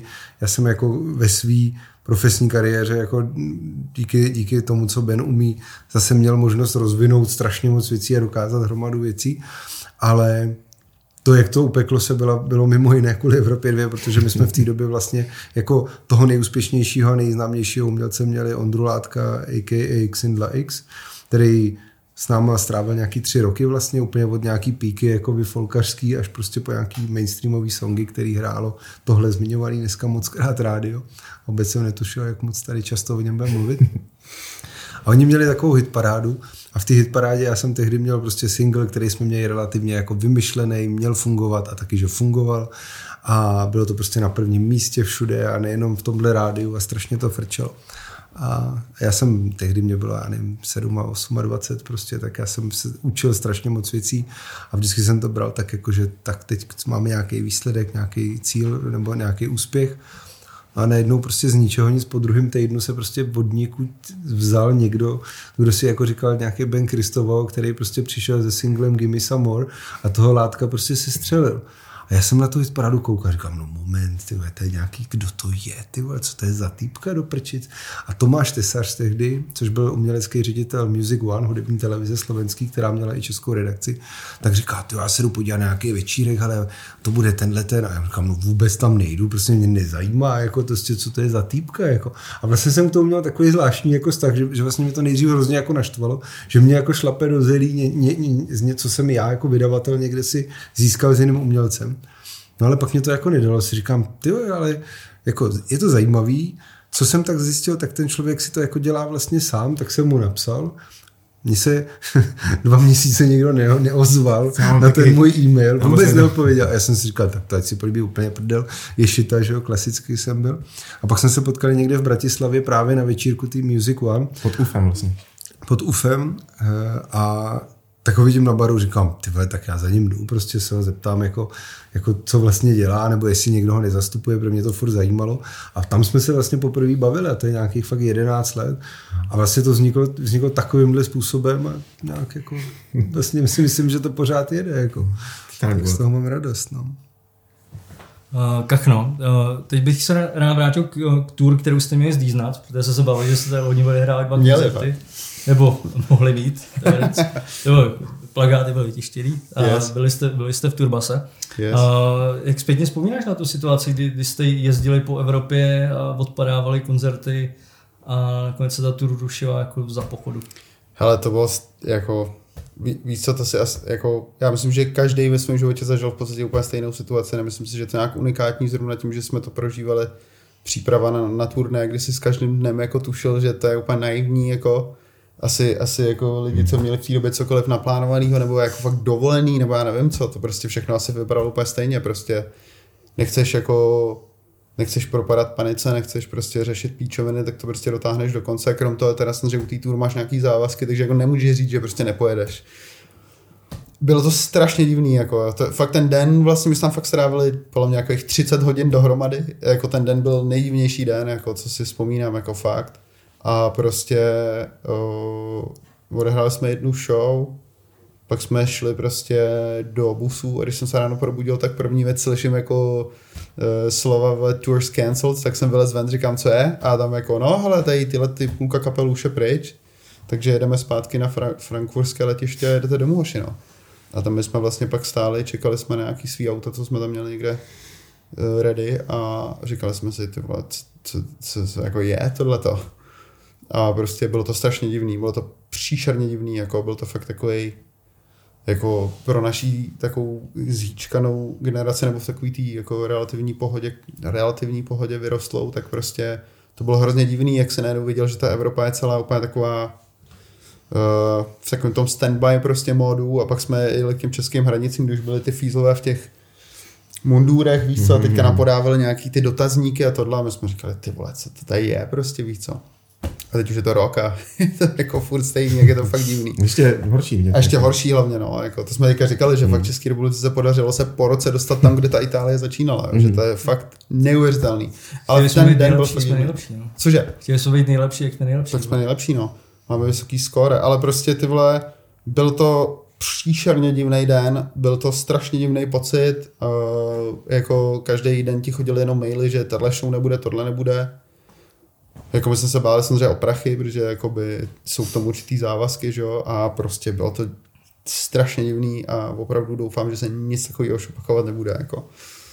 No, neříkej, neříkej. No, vy jste, no, já doufám, jako tohle Vy jste pak dělali jako... crowdfundingovou kampaň, která se v Čechách nesetkala nesetkala tehdy s přílišným pochopením. Jasný, no. Tak eh, jak, jak, to na to působilo, když, když jsi byl v té první linii, uh, víš sám, jak to bylo, a Ale... na druhou stranu si čet jako jako nejrůznější odsudky typu, že jsou tady lidi, kteří na tom byli hůř, což bylo jako samozřejmě nepoměrně na tom někdo můžu, byl hůř, ale můžu ti dát prostě třetí kolo stejný odpovědi, to znamená, tady není zkušenost s tím prostě, to je jako Ten crowdfund je věc, která jako víš co, není to věc, kterou jsme chtěli dělat, nebudu ti říkat, že jsme s tím byli úplně v pohodě sami za sebe, určitě ne, bylo to fakt nepříjemný. Uh, na druhou stranu prostě je to věc, která je taková jako, baví tě ta kapela, jsi v situaci, kdy můžeš a chceš tímhle tím pomoct, tak to udělej. Samozřejmě, že to pro boha nedělej, pokud to nejde, jako ser na to absolutně. A pak takový to jako ten whataboutismus, jako aha, vole, na co chcete crowdfund, když tamhle vole lidi tohle, jako OK, teď jako, když nic nejde, jako že já, já nevím, jako na druhou stranu zároveň s tím my jsme vypustili všechen ten jakoby tour merch, co jsme měli naskladněný, a tam jako to byly nesmyslný úplně prodeje toho, že ty lidi fakt chtěli. Filip Vlček ten tenkrát udělal objednávku za takový množství peněz, že my jsme říkali, že se zbláznil, jako co děláš, ty A jako to bylo fakt krásný, takže... Takže uh, to zafungovalo líp, jako, myslím, že jsem z toho poučili možná, hele, jako... A možná se vám to jako, že, vybrat, nebo jste to stopli? Uh, ty, ani nevím. Já, já vůbec nevím. Já vůbec nevím. My jsme nakonec fakt, fakt dopadli dobře s merčem, že jsme byli schopni poplatit všechno a ještě zůstalo takže se to dalo potom vrátit do nějakých těch průserů, ale jako tam zase znova, jako ta bookingovka naše nás tak strašně podržela. A jak to bylo na začátku té pandemie, kdy bylo spíš v módě to si hodně jít vstříc lidma, tak to dopadlo celý velmi jako přijatelně, jako. Fakt jako vzhledem k tomu, jaká byla ta situace, jak to dopadlo, jako kdyby se něco takového stalo dneska, což samozřejmě zase není možný, že ty turné nejsou, ale prostě to jako už by se vůbec nic takového nemohlo konat znova. Takže já fakt musím říct, že jsme z toho vyšli úplně nejlíp, jak jsme mohli ale bylo to velice divný, bylo to velice nepříjemný. Není to věc, kterou bych nějak chtěl do budoucna opakovat moc. Protože já, chá, já chápu ty výtky, ale zároveň si myslím, že jako je to úplně zbytečný hrocení věcí, po kterých ti jako hovno, když se těm myslíš, že to, myslíš, že je to jako český specifikum? Protože já si pamatuju, že eh, když jste dělali, eh, nebo když jste tady spolupracovali ještě s Monstrem, který se v té hudbě skrz vás, nebo přes uh, právě konspiraci nějak hmm. jako angažoval, tak se hmm. to taky jako nesetkal s přílišným jako pochopením. Hele. A si pamatuju, že vlastně, jenom že to skáču, my jsme v 2019 dělali s Red Bullem hmm. a měli jsme z toho taky trošku jako obavy, že dostaneme hmm. jako bídu hmm. právě na základě uh, té vaší, toho jako určitého nepochopení, že by hmm. do hardcore hudby mohl vstoupit nějaký jako komerční subjekt. Hele, prostě v té době, kdy jsme dělali s tím Monstrem, tak prostě tam jako paralelně s, paralelně s náma, s nimi normálně běžně dělali jako kapely podobných nebo tvrdších daleko žánrů, jako v UK, v USA, tohle úplně běžný, jako já pamatuju si, že jsem v té době četl opravdu takových těch, takových těch 40 letých týpků, co píšou hardcore vždycky s velkým H, tak prostě jako psali hlášky typu, víš co, když s nimi dělají teror v Americe, tak to je něco jiného, ty týpci už se to vydřeli, víš co, když to tady ty mladí zmrdi, vole, ty mají vlastně zaplacený jakoby monsterem jakoby svůj úspěch. A my jenom, tak to velký lol teda. Ale jako opravdu tam prostě je, já si myslím, že tohle funguje asi, asi do nějaký míry v každý zemi, že, že prostě když, když, když máš takový ty lokální jména, tak těm prostě neodpustíš nic jako ale jakmile to ze zahraničí, je to úplně jedno, víš co, to je v pohodě, tak ty vole, to je, vždycky to nějak zrelativizuješ, ale jakmile to, to týpek, co ti je nějak jako blízký, tak si do něj prostě kopneš, protože tady hrozně ty lidi mají dojem, že jim nějak něco jako dlužíš, jako mm-hmm. kvůli tomu, že tady asi byli před tebou, jako, jo. Já si nejsem moc vědomý to, co jako dlužím nějakým tady chlápkům, jako fakt nevím ale cítím z nich někdy, že občas mají takový dojem, vy nám vlastně nejste vděční, jako já, a, a vy, vy, jste si vlastně všechno tak nějak vylhali, tedy skrz nějaký, hele, to si, já, já nevím, co k tomu říct, to je prostě absurdní, takhle to nefunguje, jako sorry, tohle můžeš říct jenom pokud opravdu netušíš, jak to funguje. Jako. Ale zrovna ten Monster je třeba docela do zásadní partner jako Impericon Festivalu a podobných. Jako, jo, jasný, tak jako prostě víc, co žijeme, žijeme v době, ve které žijeme a ty korporátní cache živej Uh, bohužel asi neuvěřitelné množství věcí, ale, ale nevím no, jako zase zpětně víc, určitě jsem se to naučil spoustu věcí, že třeba do některých věcí už bych nebyl tak hr, ale určitě bych se neoblouval žádným tady gurům zase za naší minulost to vůbec. Uh, ještě se vrátíme k John Hooker. Uh, si pamatuju, že uh, v jednom rozhovoru, myslím, že to byl pro Prima Cool a myslím, že to s tebou dělal Cival, si říkal, že by tě lákalo udělat feed s katarzí, ale že by to ublížilo.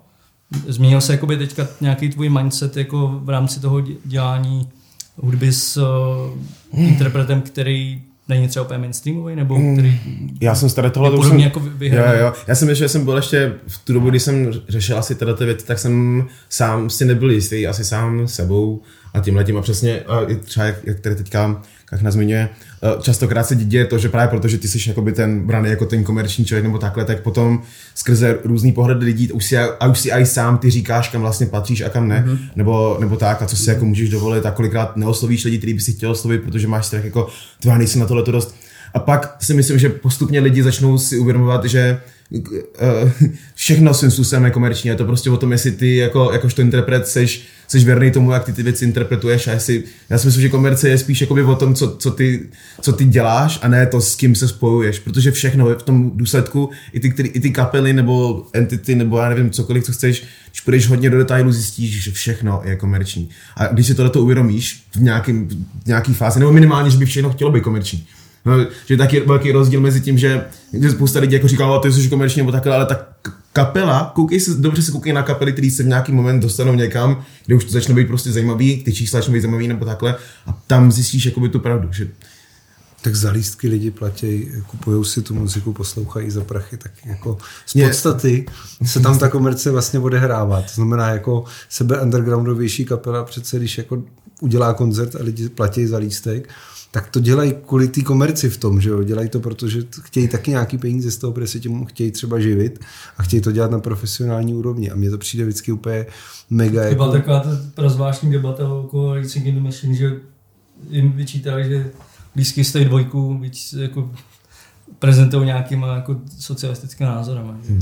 Takže ten, ten... To, to, to jako bizár docela. Hmm. No, jako to ten point, ten point je, že jsem, že jsem měl pořád takový pocit, že, že někam patřím nebo ne, že jsem jako bych chtěl říkat to, a tenhle to ne, to, to, dělá až moc takhle a ten je takový až moc tak. A teďka jsem z tohle jako, bych řekl, že jsem se jako vyléčil a našel jsem se, troufám si říct, jako, že v tom, v té hodnotě toho, co dělám, věřím, že když jakoby se sepnu na nějaký projekt, tak ho prostě dělám dobře a buď to tam ten umělec vidí nebo ne. Takže teďka pracuji, dá se říct, jakoby se všema lidma, s kterými jako reálně jako chci něco dělat, když to jako zafunguje ta chemie, tak to jde a nemám, nemám na sebe tady tohle ten předsudek, že jsem měl primárně na sebe, já jsem měl furt jako si jako, že hm, tady tyhle ty, a na to jsem já moc takový a tak a teďka už, když už to dám těch deset let, když už vidím, jak, jak se, ať už, ty, ať už ty firmy, nebo kolikrát ty umělci jako chovají, nebo tak, tak tohleto, tady tohleto stigma už nemám a, a je to dobře. Takže jenom jako, teda ještě navážu na to jenom, no, že sám jsem se jakoby hledal a, a, a kolikrát jsem byl jako, že jsem se, a já, například jsem se aj styděl, jsem si, jsem si říkal jako, že ty bláho, já jsem, že ti, ti nějak jako označili, že děláš ten pop, pop jsem začal dělat, protože jsem neviděl pořádně ani jako co, jakým způsobem jsem viděl, že už extrémně nechci zpátky do, paradoxně, nechci do toho korporátu, nechci prostě pracovat někde tam jako, jako, jakožto člověk, který prostě má od 9 do 5 nějakou práci a takhle a, a chci dělat, prostě chci něco tvořit. A nevěděl jsem co, jak jsem začal dělat pop a tak a potřeboval jsem si reálně tím i jakoby vydělat, protože všechno, všechno tady to je strašně moc hezký nebo tak, ale i ty kapely, co nechtějí být komerční, kdo to za ně jako zaplatí ty věci? Zvlášť jako dneska to reálně vidíš, jako všichni hrozně jako hustý, ale kdo za tebe zaplatí ty věci? Všichni jako by, by tě chtěli soudit za to, co máš od koho, co jsi nechal udělat jako v rámci crowdfundu nebo takhle, ale pane bože, tak nějak fungujete, tvoříte něco, chcete, aby to mělo nějakou úroveň, ty fanoušci od vás čekají, aby to mělo nějakou úroveň, aby, ty, aby ta hudba byla dobrá, aby ten mix, aby ten master, aby všechno tohle to bylo dobrý a do toho, ale ne, aby se šáhl na nějaký korporátní peníze. Jdi do prdele, ty vole. Jdi do prdele. Kdo to má, kdo to má všechno platit? Ne, že by to platili oni, spousta si věcí dneska, lidi si něco si streamují, za, za ty streamy to není takový, že by se z toho mohla jako zbláznit.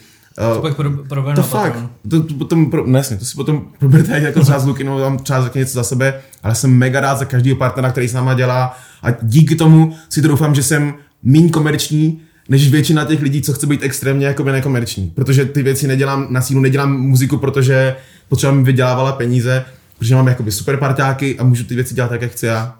No hlavně jako podle mýho, pod, já jsem kdysi slyšel rozhovor s tím, s Henry Rollinsem, že z Black Flag, prostě úplně nejvíc klišet, tady můžu dát jméno, že tady budu reprezentovat hardcoreisty, ale prostě on v, kdysi v nějakém mega starém rozhovoru, kdy vlastně ta kapela začala být hrozně slavná v USA, tak se ho nějaký takový pseudopankáč, jako s čírem a všechno ready, víš, aby to vypadalo hrozně, že je fakt punkový. Jak mu říká, kámo, vy jste prostě sellout, víš co, vy už teďka hrajete velký shows, tam no. vás snad hráli na MTV v té době, že jo, vy jste sellout. A mu říká, já ti řeknu, co je sellout. Sellout je, kdybych cokoliv, co dělal, udělal tak, aby se to zrovna tobě líbilo, protože na to tě seru, vole.